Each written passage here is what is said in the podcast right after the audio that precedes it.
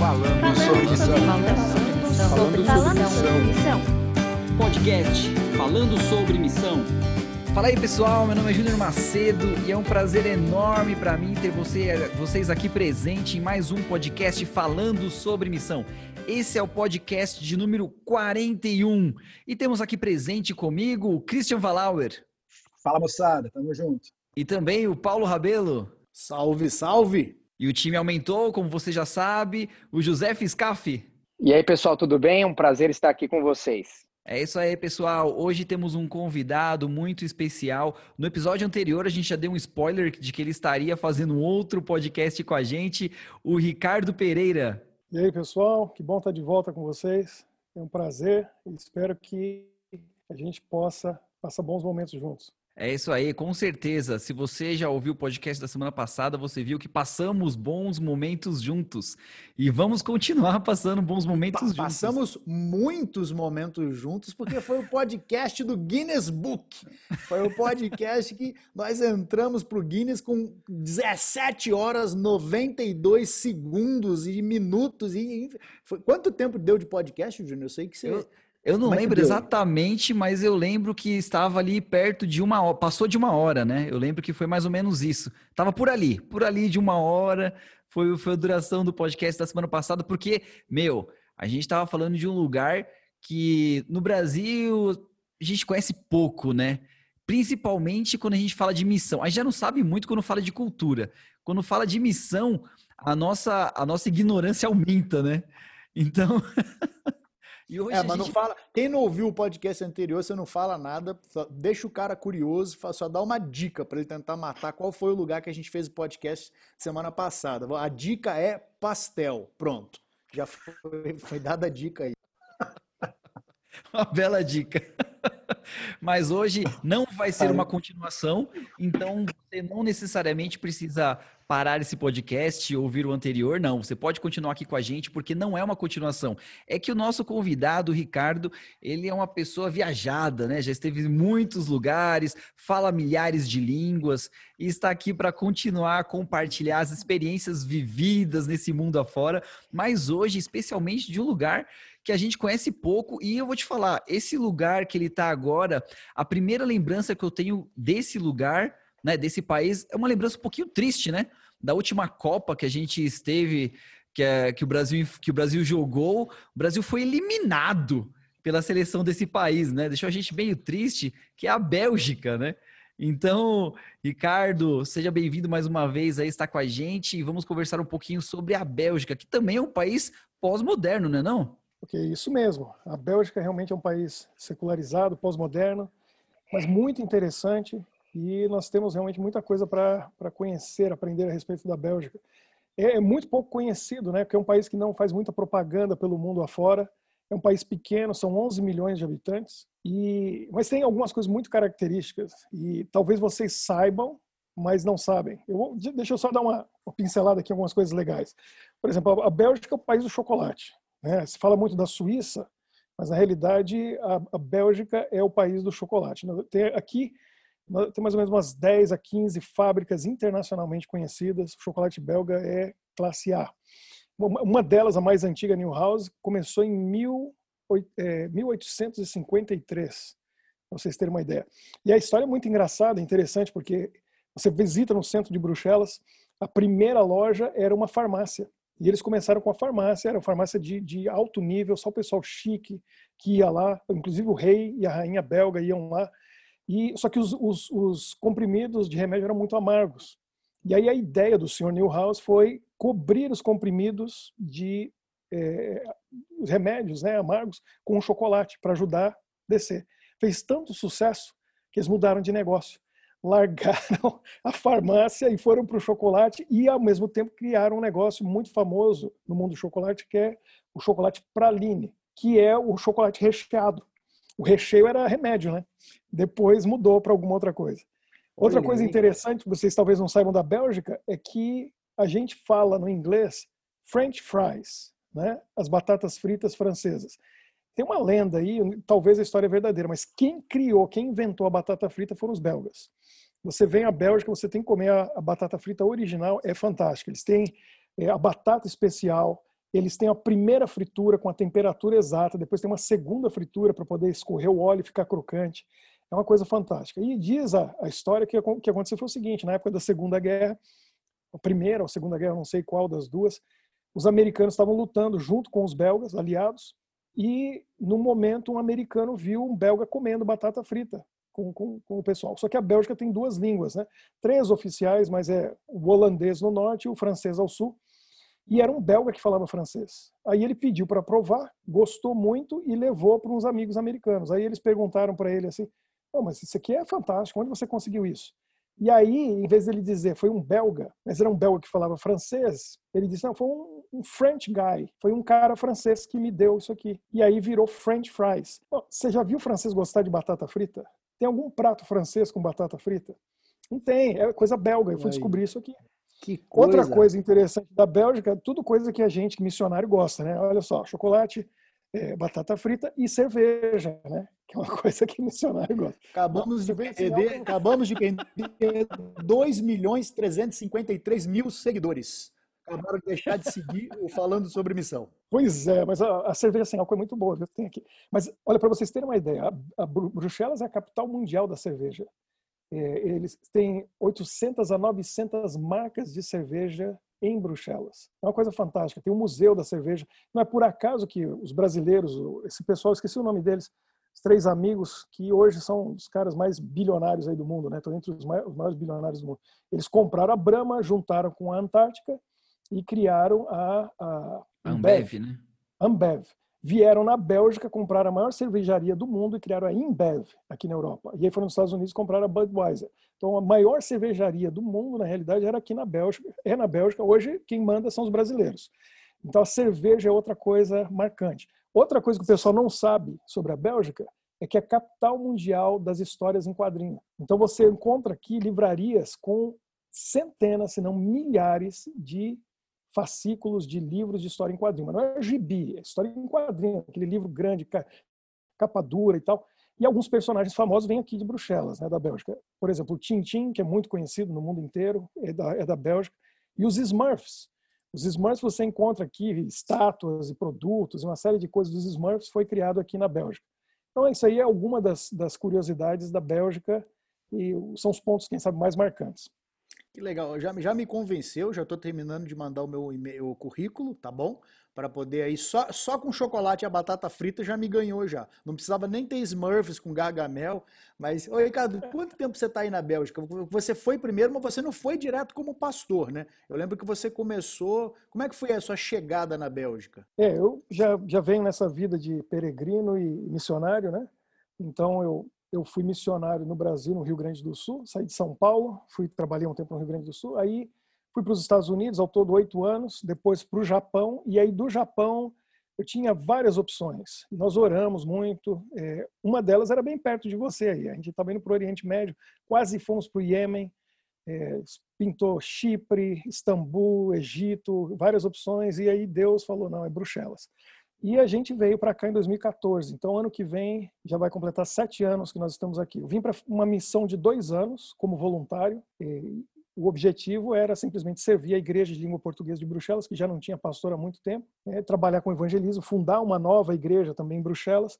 E gostaram da gente, gostaram da minha esposa, de mim, do nosso trabalho e nos contrataram. Nós decidimos ficar. Então, hoje eu já já estou aqui efetivado na Bélgica que, que inclui o trabalho. Meu trabalho inclui não só a Bélgica, como o país Luxemburgo, que é um país pequeno, mas é um dos países mais ricos do mundo. É, então, é um, em conjunto com a Bélgica, a minha missão, meu trabalho são esses dois países. E eu tenho estado aqui nesse período. Eu lembro que o Cris fez uma pergunta para o Josef sobre sobre como evangelizar e tudo mais, eu vou transferir essa pergunta para você também. É, a gente vê que esses países ricos, quando, quando um país é pobre, a gente só de olhar já sabe as necessidades do país, já sabe o que as pessoas precisam, o que não precisam, o que tem, o que não tem. E como fazer isso num país rico e que você olha e você não consegue, assim, de cara, enxergar as necessidades? Exatamente. A, a Bélgica realmente é um país é, riquíssimo, não existe pobre aqui. É, o salário mínimo na Bélgica hoje é em torno de 1.500, pouco mais de 1.500 euros. Aí você faz as contas. Esse aí Esse aí, o refugiado que vem da Síria para cá, ele recebe isso do governo, para ele viver. Então, é, é, por exemplo. Sem, trabalhar, né? Sem, sem trabalhar, trabalhar só recebe. Tem para tá. manter a família dele, ele recebe isso aí do governo aqui. Eu fico pensando na minha realidade lá no Brasil, né? Quando estava por lá, depois Estados Unidos, Japão, agora aqui. Eu tenho dois filhos, minha esposa não precisa trabalhar, ela está cuidando das crianças, nós vivemos com o meu salário. E aqui eu recebo dois salários mínimos. Então, eu fico pensando em outro país, em outra realidade, viver com dois salários mínimos. É, e aqui na Bélgica, olha, é um país, assim, primeiro, você, você pense na, na, na questão da segurança. Né? Eu não vou falar aqui para não estragar quem não viu da, da última, o último podcast, mas aquele outro país lá está entre os mais seguros. Aqui também, a Bélgica é entre os países mais seguros do mundo não ouve falar em, nada. Tem suicídio, né? Que é o, é, o, é o, problema dos países ricos. Então você tem segurança, você tem todas as suas necessidades supridas. É, por exemplo, é muito melhor que os Estados Unidos. O pessoal falava muito do Obama, com o Obama Care, que ele queria mudar o plano de saúde nos Estados Unidos, muito caro. Né? Um amigo meu lá, que é dentista, um brasileiro nos Estados Unidos, ele me contou que ele pagava 800 dólares por mês para ele e 800 dólares por mês para a esposa, para o plano de saúde deles. Eu pago 5 euros por mês para mim e para minha esposa. Eu tenho tudo que eles têm lá nos Estados Unidos. Se, se bobear, melhor. Você ganha razoavelmente bem, mas você não gasta esse dinheiro. Esse dinheiro vai longe. Você vai fazer um voo aqui, né, qualquer país é caro. Na, na, Europa, na Europa, não. Você sai daqui, eu vou para Barcelona, vou para Itália, é 20 euros, é 40 euros, ida e volta. E, então, o europeu é o povo que mais viaja no mundo. Você conversa com todo mundo, eu falo, sou brasileiro, é, quase todo belga que eu converso, ah, já tive no Brasil, já tive no Chile, já tive no Peru, tive... eles vão pelo mundo. Então é um pessoal que tem um estilo de vida e uma qualidade de vida que faz com que eles não tenham necessidade de Deus. E isso tem acontecido. Tenho alguns dados aqui que eu queria compartilhar com vocês, para a gente começar a conversa vocês entenderem. Hoje, 30% da população belga se considera ateia. É, são ateus convictos, 30%. Nós temos também uma enorme população também muçulmana. Né? Os muçulmanos estão tomando conta da Europa, isso aí é fato. É, por exemplo, na França já é um quarto, 25% da população na França já é muçulmana. No sul da França já tem mais mesquita do que igreja. A Bélgica está caminhando por esse mesmo rumo. A Alemanha, a Holanda, o futuro é esse. Por quê? Porque a verdade é o seguinte: o belga, por exemplo, né, ele estuda, ele se prepara e aí ele pensa né, mil vezes antes de ter o primeiro filho. Ele vai ter o primeiro filho, a esposa está com 35 anos de idade. E, enquanto isso, os islâmicos, que começam cedo, já estão no sétimo. E não estou exagerando, você fala assim, sete filhos, é cinco, normal para eles. Então, pelo crescimento populacional, eles estão dominando. Isso está acontecendo.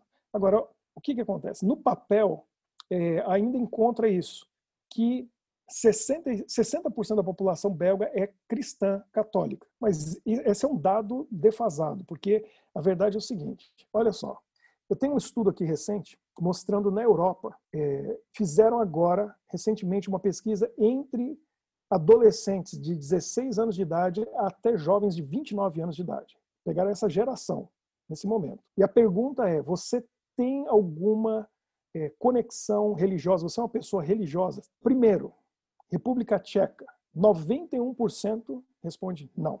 Não tem religião, não tem conexão religiosa nenhuma. A República Tcheca está é um, tá entre os cinco países mais ateus do mundo.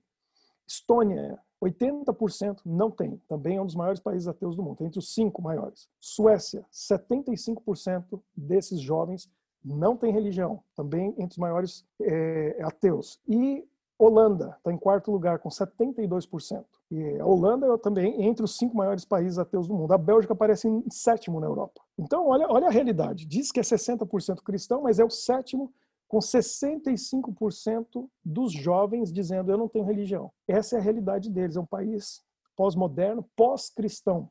Né? É, eu, eu, eu, ouvi esses dias uma palestra, uma pessoa falou o seguinte: ela falou assim, essa ideia de que o cristianismo é a maior religião do mundo é uma falácia porque ele falou o seguinte: muitos desses números, esses dados que a gente coloca, são dados como esse que o Ricardo está compartilhando aí com o pessoal do, do, Falando sobre Missão. A gente se baseia numa estatística que, quando você vai para a realidade, na verdade, são números fictícios. Porque desses 60% que são cristãos, eles são cristãos, mas assim, nunca foram numa igreja. Assim como meus pais, né? Meus pais falam que são católicos. Nunca, se eu perguntar quando foi a última vez que eles entraram numa igreja, nem eles vão lembrar. Então a, a realidade é que, é, como você está falando aí, e eu vou direcionar uma pergunta nesse sentido já, é um desafio tremendo você ser um cristão, ser um missionário num país como esse. E aí, como que você define, Ricardo, essa coisa de um país pós-cristão? Explica um pouquinho para a gente aí, para o pessoal que acompanha. O, o, o, José falou um pouquinho lá na Austrália também, porque a Austrália tem essa mesma característica, se é que a gente pode colocar isso como um ponto comum entre os dois países, que são totalmente diferentes, mas um país que também é chamado de pós-cristão. O que você quer dizer com isso? Explica para a gente. É, o, a Austrália está entre os países mais ateus do mundo também já. Olha, só para a gente ter uma ideia, uma outra pesquisa também atual, perguntaram, todos os países do mundo praticamente, é, a religião é a coisa mais importante para você? Se, Jordânia, vamos chegar num dado interessante aqui. É, deixa eu pegar aqui. 83% das pessoas na Jordânia responderam sim, religião é a coisa mais importante. 83%. Austrália, 18%. Então pense nisso, olha a diferença.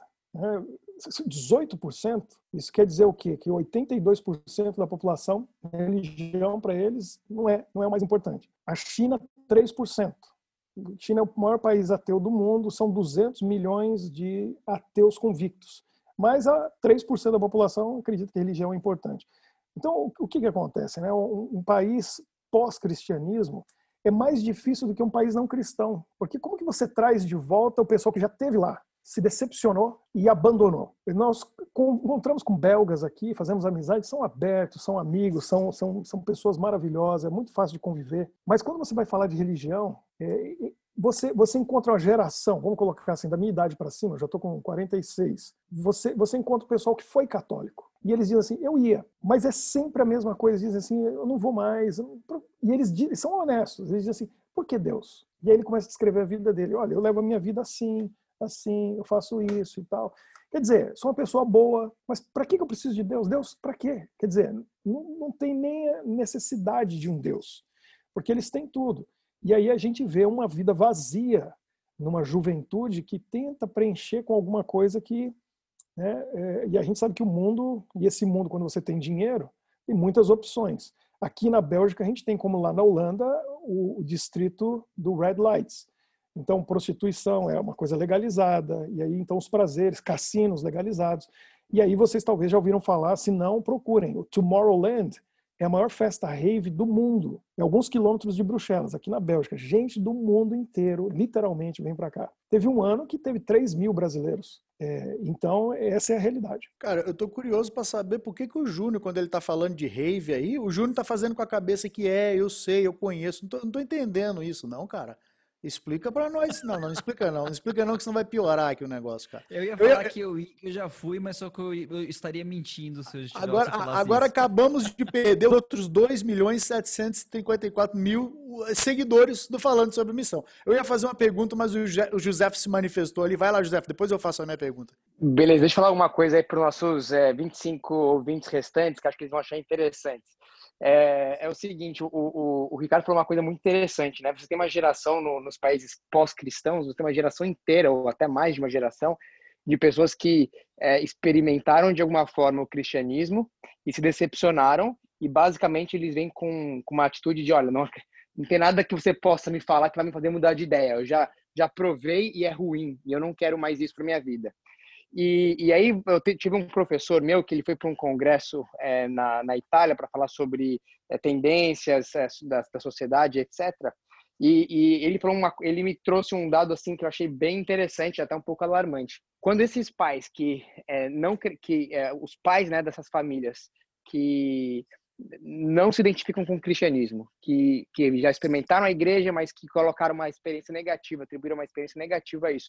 Os filhos deles, eles crescem sem nenhuma base de religião e sem nenhuma noção de absolutos, de certo, de errado, de o que acontece no porvir, né, da vida, né, depois da morte, etc. Então, eu falo que depois da pós-modernidade, do secularismo, tem uma tendência a voltar ao que é o fundamentalismo. Qualquer pessoa que venha com alguma filosofia, ainda que fundamentalista, ainda que extrema, sobre uma noção de certo e errado, é, ela, essa nova juventude está mais propensa a aceitar, porque eles cresceram num, num lar onde simplesmente não tem certo, não tem errado, faz o que, o que, o que cada um faz o que quiser, o que vai fazer feliz, só que isso não faz as pessoas felizes. Por outro, então, é, esse, vamos dizer assim, é um, é um aspecto alarmante. Por um outro lado, tem esperança também, porque eu vejo que aqui as pessoas, os jovens, né, 20 anos para baixo, que cresceram num lar onde não tiveram muito acesso à religião, por outro lado também eles não têm preconceito. Essa nova geração, eles estão eles estão abertos porque eles nunca nem ouviram falar de cristianismo, não têm a menor ideia, mas pelo menos eles não têm preconceito.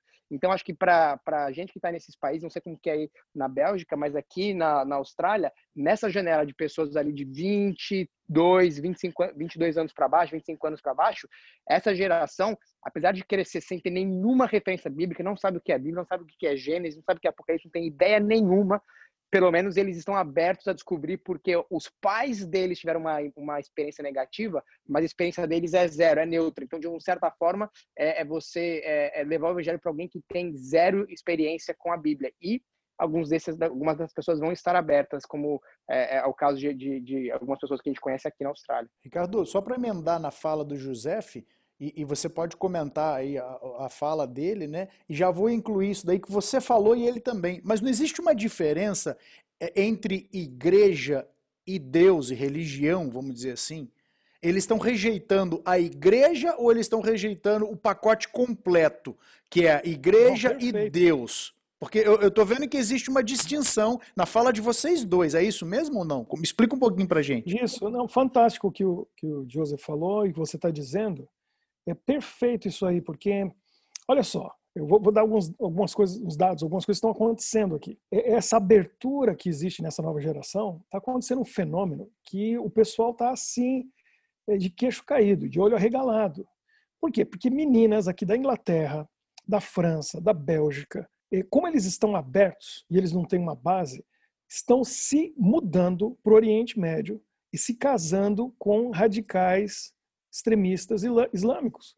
Porque eles, eles encontram online, esse pessoal recruta, eles estão procurando alguma coisa para encontrar base na vida deles, e está aqui da Bélgica, 18 anos de idade, 17 anos de idade, eles desaparecem, fogem. Rapazes, meninos dessa idade vão para lá e se alistam. Rapaz belga, imagina isso. E ele vai lá para se tornar um radical islâmico. E a menina vai lá para se casar com um deles, porque eles estão abertos. É uma coisa interessante. Agora, tem um, um outro, o outro lado, esse lado positivo, né? de que, como eles não têm preconceito, porque é uma geração sem preconceito, aberta, e essa questão, estão negando a religião ou Deus? Eu aprendi uma coisa ano passado que mudou a minha maneira de ver tudo isso, com um pastor australiano que o Joseph deve conhecer, pastor Wayne Krause. Então, ele veio para cá, para a França, na nossa divisão, e eu tive o privilégio de, no meu minha nova função aqui no meu departamento, eu estava lá em Lyon, na França. Fantástico o encontro, ele contando para a gente dessa igreja pós-moderna que ele criou, ali eh, na Austrália. É, o, o, logo deles, assim, né? O, o, lema deles é uma igreja para aqueles que ainda não estão aqui. E ele conta que até o, o ex-baterista do ACDC está lá. E lá tem prostitutas, tem, tem drogados, tem, tem é, como que fala, traficantes e tal. Dão seu dízimo lá. né? E é um negócio assim interessante. E ele contando e tal. E aí ele disse uma coisa que explica isso aí, que eu acho fantástico. Por que, que é um bom momento? que é uma oportunidade para essa geração. Ele explicou uma coisa que, para mim, eu vi na prática aqui na Bélgica. Esse pessoal, eles podem até estar negando Deus, mas não é o Deus que eu e você conhecemos. É a imagem de Deus que foi apresentada para eles. Olha que coisa fantástica. Então, o ateísmo, escute essa frase e grave ela. O ateísmo é um passo em direção a Deus. Quando ele disse isso, abriu minha mente. Porque ele, essa pessoa ela virou as costas para a imagem errada de Deus que foi apresentado para ela. Ao fazer isso e dar um passo, se distanciando dessa imagem errada de Deus, ele está caminhando em direção à verdadeira imagem de Deus. De deixa eu fazer o papel do advogado do diabo aqui. Vocês podem me apedrejar virtualmente aqui, então, é o seguinte, quem, quem acompanha falando sobre missão aqui, sabe que a gente teve um programa que a gente gravou com o pastor Gilberto Araújo, que está na África e tal, e foi missionário por 35 anos na África e tudo. E o que acontece? Ele foi nosso chefe aqui. Cara, nós tivemos altos quebra-paus, assim, vamos dizer assim.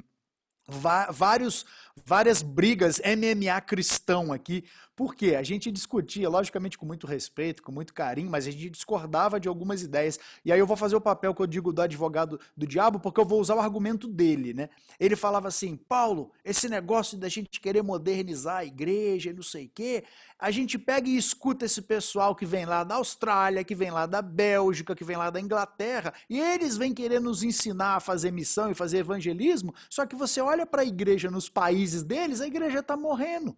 E aí eu, eu lanço essa, essa pergunta para vocês, por quê? Como é que você responde um argumento desse? Um cara que vem lá da Austrália, onde a igreja, como o José falou num podcast, ou você está falando aí, são países pós-cristianismo, que a igreja, vamos dizer assim, não funciona mais.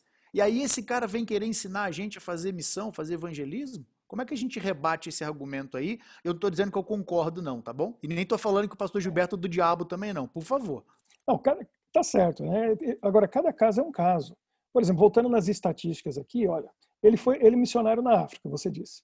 Então veja bem, naquela pergunta que fizeram nos países todos do mundo, você considera a religião o mais importante para você na sua vida? Sabe quem são os países top? Os que estão lá em cima, são os países africanos. Por isso que a nossa igreja mesmo na África está crescendo assustadoramente. E nós temos 7 a 8 milhões de membros da nossa igreja na África. Olha só, Etiópia, 98% da população considera a religião a coisa mais importante. Senegal, 97%. Uganda, 95%. Essas igrejas, desculpa te cortar, essas igrejas elas são extremamente tradicionais. Elas não estão contextualizando, elas não estão tentando falar a linguagem do pós-moderno. E aí esse é o argumento que ele vem e me bate e eu falo, poxa, nesse ponto ele tem razão, né? Então o que ele está querendo dizer, e eu não estou dizendo ele também só como pessoa, existe uma corrente na igreja, um grupo de pensadores, teólogos, missiólogos que acreditam não, a gente não tem que se adaptar para tentar alcançar esse ateísta pós-moderno, esse pós-cristão. E aí eles usam esse argumento, tá vendo? Onde a gente é conservador, a igreja continua crescendo. E aonde a gente está tentando fazer uma coisa mais adaptável, um evangelho mais palatável ao pós-moderno, a igreja está morrendo. E só, e só para jogar mais uma pimentinha aí na pergunta do Paulo, né? Porque se, o, na fala do José, né, ele praticamente afirmou isso que o Paulo está falando, porque ele falou que essas, essa nova geração, eles têm uma tendência ao radicalismo, né? Então só, só joguei mais uma pimentinha aí. É, agora, veja, uma, uma, cada, cada região do mundo tem uma cultura diferente, tem uma, né, por exemplo, um país, os países africanos são mais tradicionais, a igreja vai ser mais tradicional, na América do Sul vai ser assim, isso vai atrair. Agora, nós temos que entender um contexto. Por que está morrendo na Europa? Porque as igrejas continuam tradicionais. Eu tenho aqui na Bélgica né, 40 igrejas e elas são todas tradicionais. E, e assim, quem gosta daquela igreja é o, é o pessoal telhado de neve, que eu chamo. Né, velha guarda, branco. velha guarda. É a velha guarda e os filhos e netos que cresceram ali com eles. Mas mesmo esses, por causa da escola, influência, faculdade, acabam saindo. Então, eu, eu vejo assim, essas igrejas, a gente convida alguém para ir, e aí eu vou chegar numa história aqui, porque igual eu contei da outra, no outro podcast, onde deu certo, onde dá o sucesso, né? Eu tenho que mostrar para vocês que funciona. Mas é, é, a pessoa vai uma vez, ela olha para aquilo e fala, isso aqui não é para mim, e ela não quer voltar mais. Não então, alcança ela. Né? Não alcança, não é para ela, porque a, eu, outra frase para marcar aí, para você não esquecer, igual aquela frase que eu falei, né? O ateísmo é um passo em direção a Deus. Olha só essa frase. Um pastor nosso falou alguns anos atrás, a gente conversando. Ele disse assim: as nossas igrejas aqui na Bélgica, e aí eu levo isso para o mundo inteiro, para as igrejas tradicionais.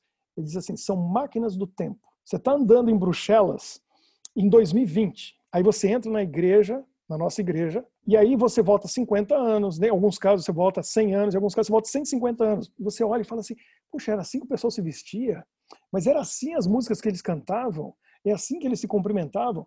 Você volta no tempo, porque não é 2020 Bruxelas. Então, por isso, 2021, a gente está querendo fazer aqui o que foi feito em Madrid, que é fundar uma igreja relevante, atual, para pós-modernos e secularizados.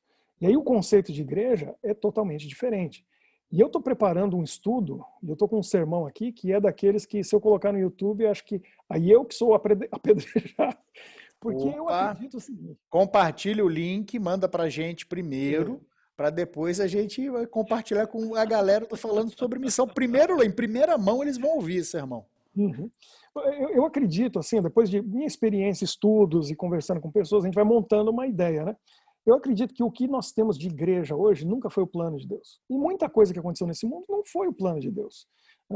É, estudando no texto bíblico, Deus mandou construir um tabernáculo, mas não foi ele que quis o templo. O templo foi ideia de Davi. Ele aceitou. Como também não era plano dele que houvesse rei, né, essa foi uma ideia do povo, ele aceitou. Né, tem muita coisa que é, foi assim. Agora, eu vou, eu vou, vou cutucar vocês, eu vou dar um, assim, a essência desse sermão, desse estudo para vocês. Tem gente que chama igreja de templo o pessoal mais tradicional. E eles até dividem a igreja em duas partes. O culto tem duas partes, né? Tem uma parte santa, escola sabatina, e depois vai para o Santíssimo. É, agora vamos para a segunda hora e tal. Né? Então, é, tem esse negócio. Outra coisa é o seguinte: tem igreja que é o seguinte, aqui embaixo é o santo, a plataforma é o Santíssimo. Então, e, e, os anciãos falam isso. Não, não pode subir ali quem não é batizado. Igreja não tem nada de santo, não tem nada de especial. E eu tenho provado isso biblicamente. Veja o que acontece. Jesus, claro que valorizava o templo. E o templo era a coisa mais fantástica que tinha. Ele estava lá, ele estava pregando, até que ele purificou o templo duas vezes. Uma vez no começo do ministério, outra vez no final do ministério. E aqui é a casa do meu pai, ele falou. É a casa de oração para todos os povos. Mas, no finalzinho do ministério, ele chega para os discípulos e diz assim: eles falaram assim para ele: Senhor, olha esse templo maravilhoso, né? coisa fantástica. Ele falou: Pois é, não vai ficar pedra sobre pedra. Se Jesus valorizasse o templo e quisesse que o templo continuasse, Deus não ia permitir que o templo fosse destruído, mas ele falou: não vai ficar pedra sobre pedra. Eu quero que seja destruído, vai ser destruído e não vai ser reconstruído. É para acabar com esse negócio de templo. Por quê? Porque o templo era um local de adoração a Deus. Todo mundo ia para lá para adorar a Deus. E aí Jesus disse o seguinte: acabou esse negócio de ter um lugar para adorar a Deus. Lembra da conversa de Jesus com a mulher em Samaria? Está no poço. Né? E eu gosto do, do pastor Cláudio Duarte, que eu acho que eu, eu gosto de rir. Então, ele conta essa história de um jeito muito legal. E ele fala o seguinte: Jesus chega lá, Samaria, está com 12 homens. Aí ele, ele fala assim: ó, vão lá, vão lá no supermercado comprar comida para gente, vão lá na padaria e tal. Ele falou: precisa de 12 para comprar comida para 13? Jesus fica sozinho, manda os 12 lá comprar. Não, ele já tinha armado o esquema para conversar com a mulher. Ele sabia que ela ia chegar lá e conversar com ela. Ela vem, eles começam a conversar, aí você se lembra da conversa. Chega um momento que ela quer fugir do assunto e ela fala assim: ah, vocês judeus dizem que o lugar certo para adorar é lá em Jerusalém, no templo. A gente diz que é aqui no monte, né? aqui em Samaria e tal. E aí Jesus diz o que para ela? Em outras palavras, né? Esse templo vai ser destruído, não vai ser lá, e não vai ser aqui. Vai chegar o um momento, e ele disse: já chegou, que não é nem lá nem aqui, mas é em espírito em verdade que vocês vão me adorar.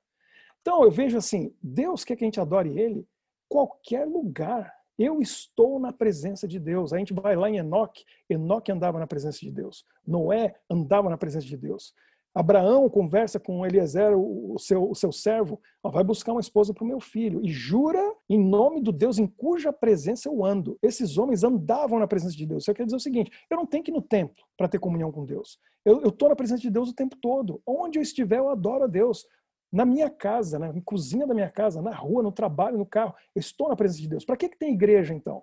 Igreja não é templo, igreja não é sinagoga, igreja não é o que a gente acha que é. Porque a, o, o que é espiritualidade? Amarás a Deus sobre todas as coisas e ao próximo como a ti mesmo. É uma relação vertical e horizontal. E aí João fala para nós na carta: eu não tenho como dizer que eu amo um Deus que eu não vejo se eu não amo meu próximo, meu irmão que eu vejo.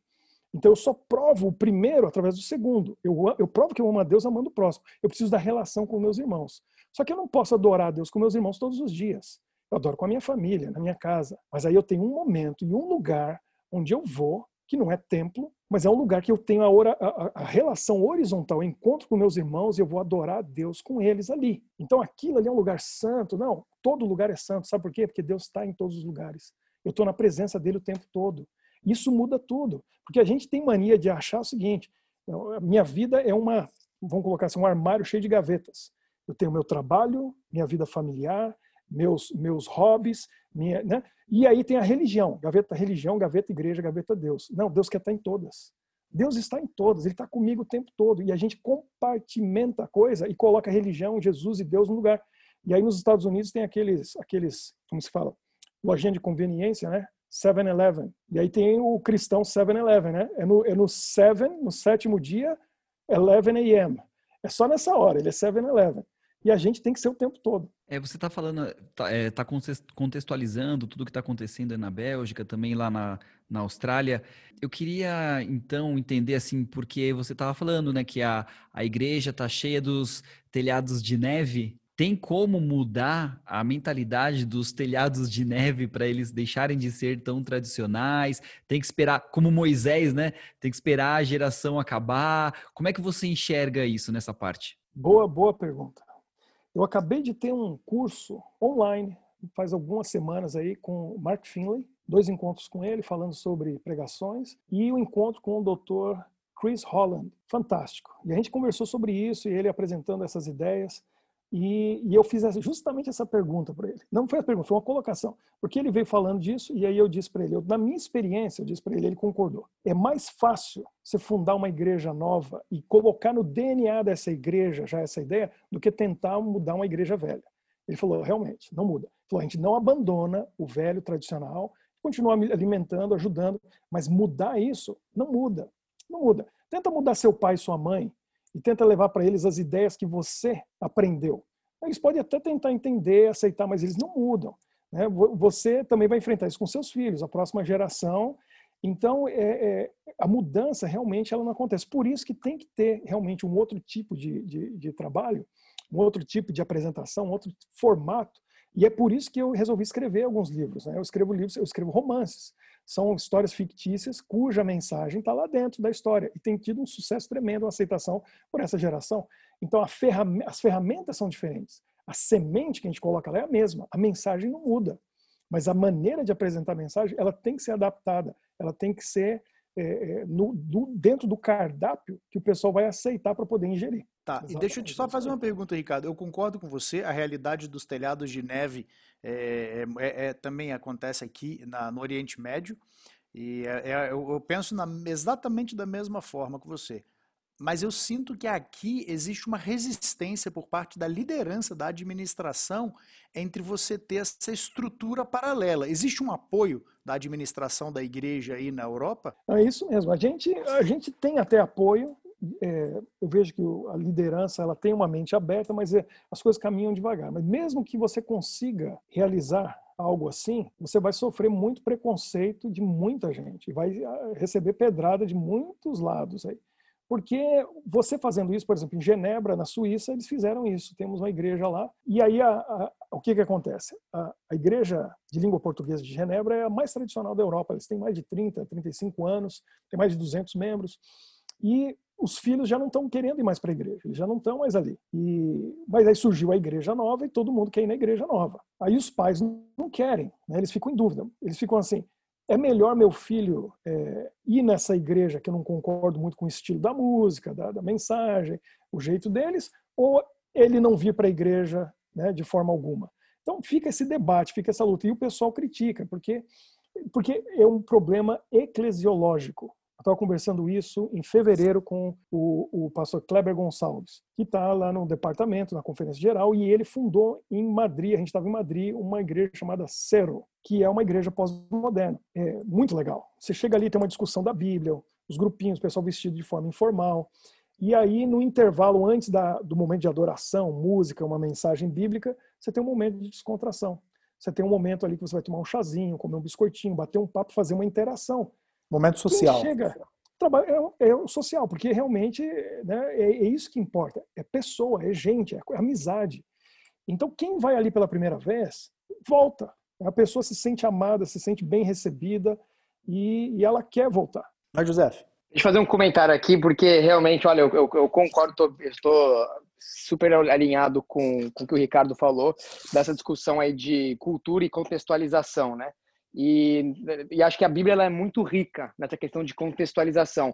Realmente existe essa, essa vertente teológica que fala, não, olha, os hindus, você vai num templo hindu na Austrália, no Brasil, na Índia, eles são todos muito parecidos. Você vai numa mesquita islâmica, também, eles vão ser muito parecidos. Por que, que as outras religiões não se preocupam com, com contextualizar é, e, e, e, as igrejas cristãs então têm essa preocupação tão grande? Será que a gente está na contramão? Será que a gente está fazendo alguma coisa errada?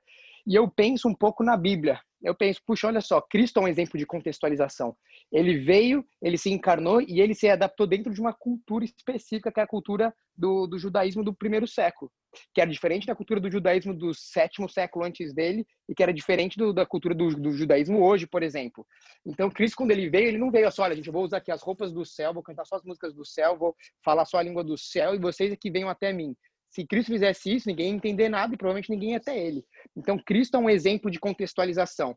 Tem uma questão, quando a gente olha nos profetas da Bíblia, eles têm uma preocupação muito grande em o quê? Em chamar a atenção do povo. O povo estava calejado, eles já sabiam é, os dez mandamentos, mas eles não estavam cumprindo. O que, que então Deus vai lá e fala para os profetas? Vamos chamar atenção, vamos fazer alguma coisa diferente para as pessoas olharem e aí sim vocês vão passar a mensagem. Então você olha, por exemplo, Isaías andando, é, imagina você olha, por exemplo, para Jeremias andando por aí com um jugo desses aí de, de, de boi na cabeça e falando, olha, esse aqui vai ser o jugo dos babilônios vocês vão estar em cima de vocês. É, ou você pensa em Ezequiel, por exemplo, Deus chega para Ezequiel e fala: você vai ficar um ano deitado de um lado, depois, mas não sei quanto tempo deitado do outro lado, e você vai comer o que você vai assar e vai assar em cima das suas fezes. É, e aí até que Ezequiel fala, mas Deus, isso aí é muito difícil. Então, tá bom, esquece esse negócio de passar o pão nas fezes, mas vai ficar deitado aí porque vocês vão mostrar, é, você vai chamar a atenção do povo para vocês é, para que você passe para eles a mensagem que eu estou querendo passar.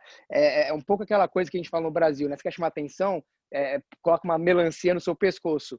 Obviamente que a gente não está falando de colocar uma melancia literal no pescoço, mas eu, eu entendo que Deus ele faz de tudo possível para chamar a atenção das pessoas para o quê? Para uma mensagem nova? Não, para a mensagem que está ali desde a aliança, para a mensagem do, do, do, do, do Sinai, os dez mandamentos, adoração a Deus e etc. Então, você, quando eu olho para a Bíblia, eu vejo eu vejo que Deus ele faz um esforço para ele contextualizar, para ele chamar a atenção das pessoas, e aí a forma, o método, é, na minha opinião, é tem um, tinha, um, tinha um evangelista aqui na, na Austrália, ele falava o seguinte, para mim, esse é o melhor método de evangelismo. Tudo e qualquer coisa. Se você está levando as pessoas a seguirem a Cristo, a obedecerem os mandamentos de Deus, a, a, a pregarem as mensagens angélicas, você está cumprindo a sua missão. Como você vai chegar lá? Como que você vai fazer com que essa pessoa ela se, se é, ela, ela, ela, ela pare para prestar, prestar, prestar atenção na mensagem de Deus, obviamente tem limites, você não vai quebrar alguns mandamentos para você poder pregar outros, né? Não vai fazer nada que seja imoral, de, é, é, que seja antiético com a ética do reino. Mas é, quando eu olho na Bíblia, quando eu olho no livro de Apocalipse, eu vejo no tempo do fim o quadro dos 144 mil, aqueles que foram redimidos da grande tribulação, qual é a característica deles? eles eram aqueles que adoravam de determinada forma, que eram aqueles que só ouviam hinos, aqueles que só ouviam piano, aqueles que só vestiam saia comprida. Não, eles eram aqueles que seguiam o cordeiro onde quer que ele foi. Eram aqueles que não amaram a própria vida mais até o ponto da morte, não amaram a própria vida mais do que amavam a Deus. E, e a forma como a gente vai fazer para levar essas pessoas no caminho do discipulado, uh, isso eu imagino que Deus ele, ele deu um, um certo uh, grau de liberdade para que a gente possa usar para que a gente possa depender de Deus, para que a gente possa buscar a Ele e falar, Senhor, como é que eu posso chamar a atenção dessas pessoas para que eu possa levar a atenção delas ao céu? É, como é que eu posso fazer isso? E acho que esse é o ponto principal. O próprio Deus no Monte Sinai, o que, que ele fez? Mandou raios, mandou trovões, mandou fumaça, fez aí um verdadeiro culto de uma certa forma, entre aspas, aqui talvez eu seja apedrejado por isso, pentecostal. Por quê? Ele estava querendo chamar a atenção das pessoas para o quê? Para que elas, elas ouvissem os dez mandamentos do sinal. Então ele usou ali de recursos visuais, pirotécnicos, etc, para chamar a atenção das pessoas para sua santidade. Eu não estou dizendo com isso que a gente tem que fazer a mesma coisa nos cultos, não falando que tem que ter fumaça, que tem que ter luz, que tem que ter é, trovão e nada disso. Mas o, o, o princípio que eu tô que eu tô querendo mostrar aqui, que acho que o Ricardo falou, é, é que você também concluiu, é justamente esse não é uma, a, a, mensagem é a mesma, são as três mensagens angélicas que temos que pregar para todas as pessoas, tribos, línguas e nações. A mensagem não muda, mas a forma, a língua, a maneira como nós vestimos, a maneira como, como nós falamos, as músicas, etc., elas vão se adaptar de cultura a cultura, desde que, obviamente, nós não estejamos quebrando nenhum princípio cristão. Então, acho, que é, é, por aí que a gente acha. Então, é, o, o para responder né, essa, aquela pergunta que você fez, eu não estou querendo ensinar os africanos como fazer igreja. Muito pelo contrário. Eles que têm que me ensinar como é que deve ser feita a igreja no contexto africano. E, daquela, e, e lá funciona de uma certa forma excelente. Se funcionasse daquela, exatamente daquela mesma forma aqui na Austrália, eu adotaria. E não foi por falta de pessoas tentarem. Então, a questão é de efetividade na missão e em cada contexto, cada cultura vai, vai acontecer de uma forma diferente. E acho que é para isso, se tivesse um checklist, se a Bíblia tivesse um checklist de coisas a fazer que não são princípios, então a gente teria cairia na, naquela metodolatria, que é a idolatria de um, de um método. E, e aí a gente não precisaria depender de Deus, de cair nos nossos joelhos, de tentar, de usar o nosso cérebro, de, de, de, de nos humilharmos diante de Deus para tentar entender como é que a gente alcança aquela população, se tem uma receita de bolo que funciona para todas as partes do mundo. Então a missão, pelo que eu estou entendendo, Ricardo, a missão está sendo pregada, realizada na Bélgica, utilizando esse novo formato, é isso? Nós temos uma estrutura, é, vamos dizer assim, é, tradicional, E em paralelo a isso, então você cuida dessa igreja, mas em paralelo a isso estão surgindo novos focos missionários numa roupagem diferente. Essa tem sido a principal estratégia é, da igreja, por exemplo, na Bélgica? É, usando novas ferramentas e novas é, maneiras para justamente contextualizar e criar opções para o pessoal que, que, que não vai querer entrar na máquina do tempo, não querem regredir e voltar lá. É, então, eu vejo assim, essa coisa de, de mudar e trazer uma nova alternativa não é negativo. É, a, a, até que se entenda e se compreenda isso. Isso que o, o Joseph falou é, é, é, bem isso. Mas veja bem, primeiro que o, o, cristianismo é diferente, completamente diferente das outras religiões. Então ele mencionou, por exemplo, aqui o islamismo ele é igual no mundo inteiro, o judaísmo é igual no mundo inteiro e o pessoal aceita aquilo e pronto. Da maneira que eu vejo a guerra entre o bem e o mal, nós temos nós temos uma, uma realidade muito diferente entre o cristianismo e as outras. É, eu, eu, viri, eu, eu, vejo mais ou menos assim: o cristianismo é uma mensagem pura, ela vem da Bíblia, é a palavra de Deus, é o Criador e tudo aquilo. Não existe nenhuma outra religião que tenha sido tão adulterada quanto o cristianismo. Pronto, vocês já entenderam. Olha a história. Então, quando eu venho com uma novidade, é isso que o pessoal precisa entender. Não necessariamente estou querendo mudar o cristianismo, eu estou querendo levá-lo de volta à origem, porque ele já foi todo adulterado de lá para cá. Então, eu estou trazendo uma coisa nova que na realidade é velha é levar de volta lá no princípio, no primórdio. Quando eu falo, por exemplo, essa coisa de acabar com a igreja no formato atual, é porque lá nos três primeiros séculos não tinha igreja, e não era para ter igreja. As pessoas se reuniam nos lares, era uma coisa informal. O formalismo destruiu a igreja. Ele começou no quarto século, quando se é, institucionalizou. E a institucionalização da, da, religião fez isso. Criou uma distância entre o ser humano e Deus, rituais dentro de um edifício grande, alto, mostrando o poder de uma igreja. Só quem conversa com Deus é o condutor, no caso o padre. Ele fala com Deus numa língua que ninguém entende. No auge da cerimônia, ele vira as costas para você, ele conversa com Deus. Você quer ir a Deus, você precisa da igreja. Você precisa do, do padre. Você precisa. Então, quando eu, eu trago algo novo hoje, na realidade, eu estou levando lá no primórdio.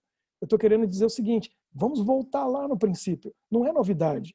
Na realidade, é voltar naquilo que foi adulterado, foi alterado, foi, foi totalmente destruído nesse caminho todo. E é isso que a gente precisa hoje. E essa geração precisa disso, voltar lá no princípio. Eu é, é fantástico, né?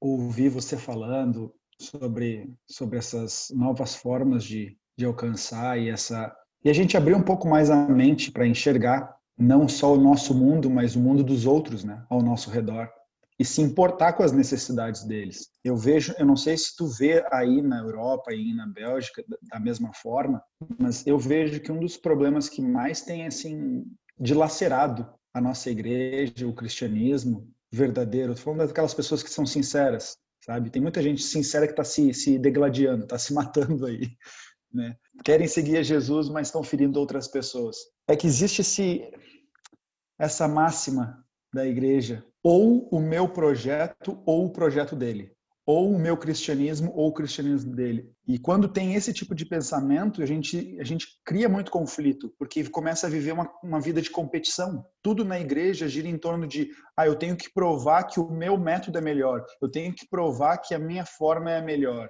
né? E, e, e quando a pessoa não vê no, no teu contexto aí, você não precisa acabar com a igreja tradicional. Por quê? Porque tem pessoas que ainda são jovens e amam os hinos de 1800, 1700, minha avó de tênis, né?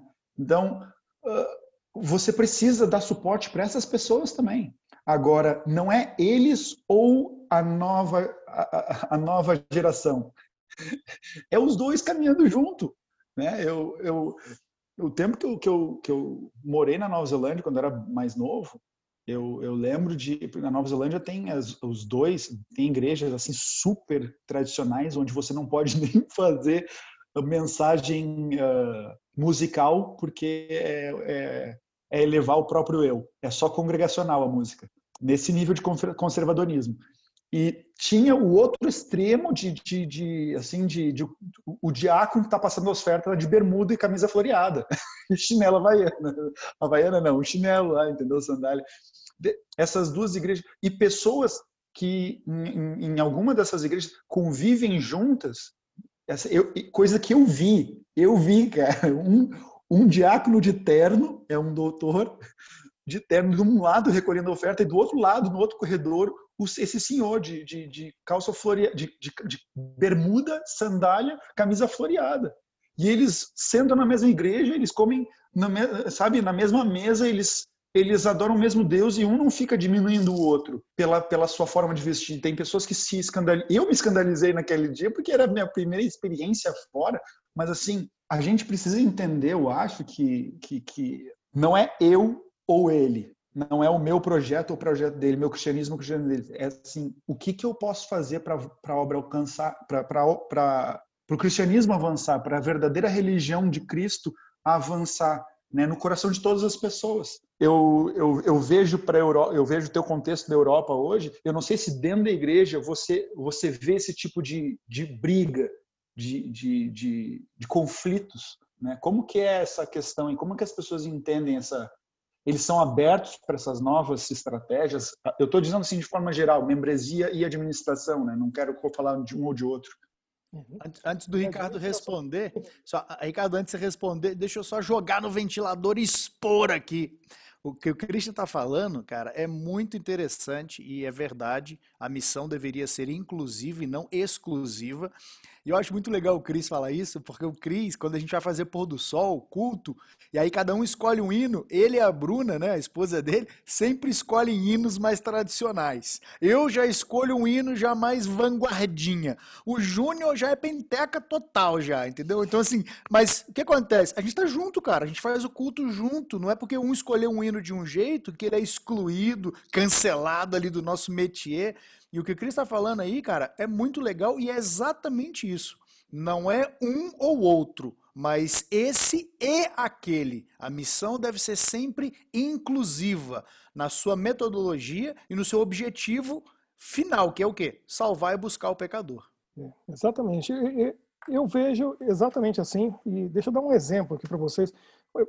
Pense no, no Deus como Criador, acho que ele não gosta nada de monotonia, repetição. Você pega uma árvore, não tem uma folha igual a outra. Né? Nós somos as 7 bilhões e tantos de pessoas no mundo, nem gêmeos são iguais. Os princípios são os mesmos, não se alteram.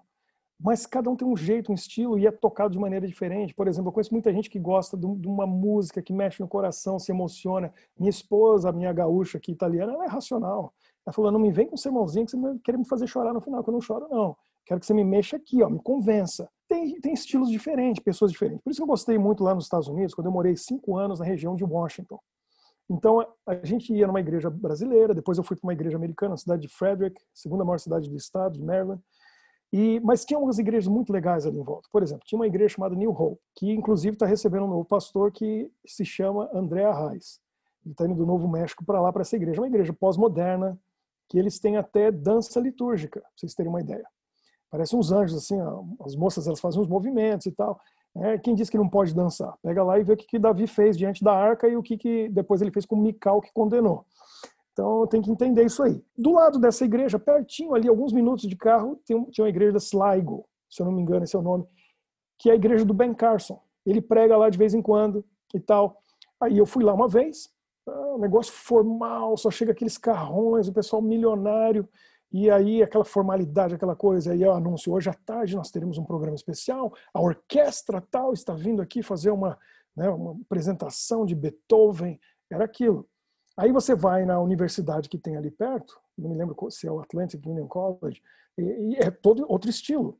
Aí eu fui numa igreja fantástica atrás do Capitólio, três quarteirões atrás do Capitólio em Washington, chamado Capitol Hill Church, que o cantor, como que é o nome daquele cantor? careca, adventista, um pregador fantástico, foi pastor lá daquela igreja. Wintley é, Phillips, né? Wintley, Wintley Phillips. Phillips. Ele foi o é. pastor lá muitos anos. E eu cheguei na igreja, a gente começa a escola sabatina, que legal. Senti em casa. Se eu pudesse, eu ia naquela igreja o resto da minha vida. Porque o povo vai ali para adorar a Deus e esquece o resto. Esquece. Começou a escola sabatina e foi. E aí uma música de qualidade que, meu Deus, eu não sei como vai ser os anjos, mas aquilo ali. E aí um pianista que eu não sei de onde tirar aquele cara. Porque ele conversava, ele olhava para o teto e as mãos dele parecia que tinha 12 dedos. E aí no meio do caminho ali, eu não sei qual foi o problema, mas ele precisou sair, veio outro, e no meio da música entrou, e a música continuou perfeitamente, porque ele sentou e continuou igual.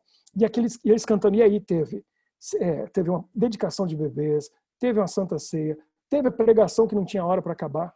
E aí o, o, o, pessoal dizia assim, Pastor, preach to me, preach to me. Levantava, prega para mim, pastor, prega. E foi embora e tal. Foi acabar duas e meia da tarde. Alguém está preocupado em almoçar? Ninguém está nem preocupado com comida, eles querem adorar a Deus. Eu falei, é isso que eu quero, isso aqui é fantástico. Então tem opção para todo mundo ali. Né, você gosta de um negócio mais tradicional, você vai ali e adora a Deus, Deus é o mesmo. E os princípios são os mesmos. Que é uma coisa mais pós-moderna, você tem. Você quer, não tem pressa, quer adorar a Deus, tem opção. Então, é isso que é o negócio. Agora, a questão é, até que ponto a gente está disposto de sair da nossa zona de conforto para chegar onde as pessoas elas, elas têm as suas necessidades, como o Christian estava falando, né? e, e o criar relacionamento. Porque não é o formato, não é o lugar, mas são as pessoas. Então eu entendi uma coisa: se eu não entendo a diferença entre princípio e cultura, eu nunca vou entender é, a importância disso tudo. E depois de eu ter visitado 46 países no mundo inteiro, a gente entende a diferença entre princípio e cultura. E aí eu sei que não são certas coisas, mas é o que está por trás daquilo. Eu, eu choquei o pessoal um pouco aqui nas igrejas, eu falo para o pessoal, eu falo assim, olha, se algum dia você estiver passando na Praça Central de Bruxelas, chama Grand Place, e você me ver ali no sábado à tarde, sentado num bar com uma cerveja na minha frente, não se assuste. E pode ter certeza que eu não estou quebrando nenhum princípio. Eles ficaram assim. O pastor, sábado à tarde, num bar com uma cerveja na frente. Se eu estiver ali no sábado à tarde, eu tenho um bom motivo para estar ali. Provavelmente a pessoa que está sentada do outro lado da mesa, a cerveja não é minha, provavelmente é dela mas eu estou ali com um objetivo. Então, Jesus estava disposto a fazer isso. Ele andava com prostituta e eu fico pensando, o que, que falavam de Jesus e Maria Madalena? Ele ia na casa dela, todo mundo sabia a história dela. Aí ele convidou o pessoal que era ladrão para fazer parte dos discípulos dele. E, né, era um republicano e tal, né, Mateus. E será que foi na casa do Zaqueu? De repente o pessoal estava dizendo assim, Jesus está montando uma quadrilha e vão assaltar o Banco de Jerusalém. Seria semelhante, Ricardo, de repente ia falar assim, ó, o Marcola, faz parte do meu grupo aqui, cara. Fernandinho Beiramar, você não quer ser o tesoureiro aqui do meu grupinho? É isso aí. Jesus não estava nem aí. E ele passava por cima da cultura e falava assim: ó, o princípio é que importa. Quem estabeleceu o princípio era ele. E é por isso que ele foi lá e curou aquele paralítico no, no tanque de Betesda. E João, capítulo 5, ele dá o detalhe: era sábado. Ele fez de propósito no sábado. Ele podia ter feito na sexta ou no domingo. Aí no capítulo 9, Jesus vai lá no cego de nascença, cospe no chão, faz o barro, coloca no olho dele e manda ele se lavar. Tudo pecado, né? porque os judeus eles tinham essa coisa naquela época de que não podia fazer nada daquilo no sábado. E aí João escreve lá no versículo 14, e era sábado aquele dia. Ele fez de propósito, ele podia ter feito na sexta, no domingo ou qualquer outro dia. E ele estava quebrando a cultura e falando assim: a cultura de você está errada, você não tem nada a ver, vamos pensar no princípio. Ele estava disposto e se arriscava. Será que a gente está disposto a se arriscar né, e queimar o filme, como a gente fala? né, e queimar nosso nome em prol da salvação de alguém que está necessitando lá. É isso aí, pessoal. Você viu que é muito legal. O papo vai embora, vai longe. A gente, Mano, se continuasse é pod, aqui, não acabava podcast, mais. Podcast MMA esse aqui, hein, cara. é sim, mas estamos partindo para o ponto final do nosso podcast. Então agora é o momento em que vocês aqui que estão à mesa deixem um recado especial para aquela pessoa que ouviu tudo isso daqui desde o começo até o fim. Qual lição que você gostaria de passar para ela, suas últimas palavras? Deixa eu acabar com essa frase aqui que é atribuída à igreja cristã primitiva.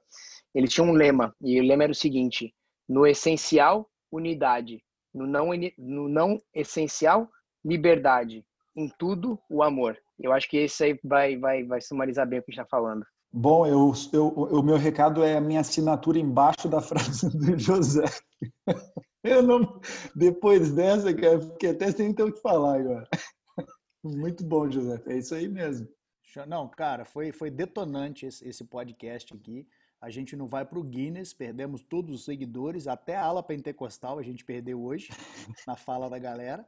Mas eu quero terminar aqui o meu recado, vai ser recomendar um livro para vocês.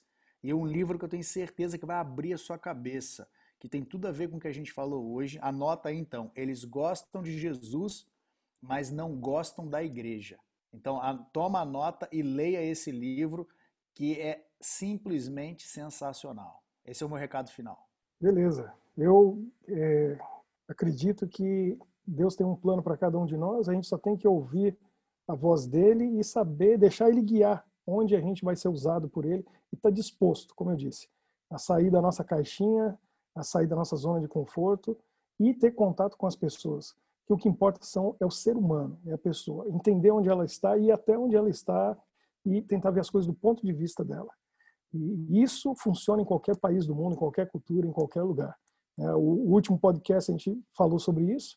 E na Bélgica é a mesma coisa. Através da amizade, realmente uma amizade verdadeira, você vai atingir pessoas em qualquer lugar. Então, espero que você fique com isso gravado na sua mente. É isso aí, pessoal. Nosso podcast fica por aqui. Esperamos você na próxima quarta-feira com mais um novo episódio e esperamos que você compartilhe esse material com seus amigos, com seus familiares, para que muitas outras pessoas possam se engajar nessa missão em que Jesus, em que Deus faz o convite diariamente para nós. Beleza? Então, até quarta-feira, pessoal. Nos vemos. Tchau.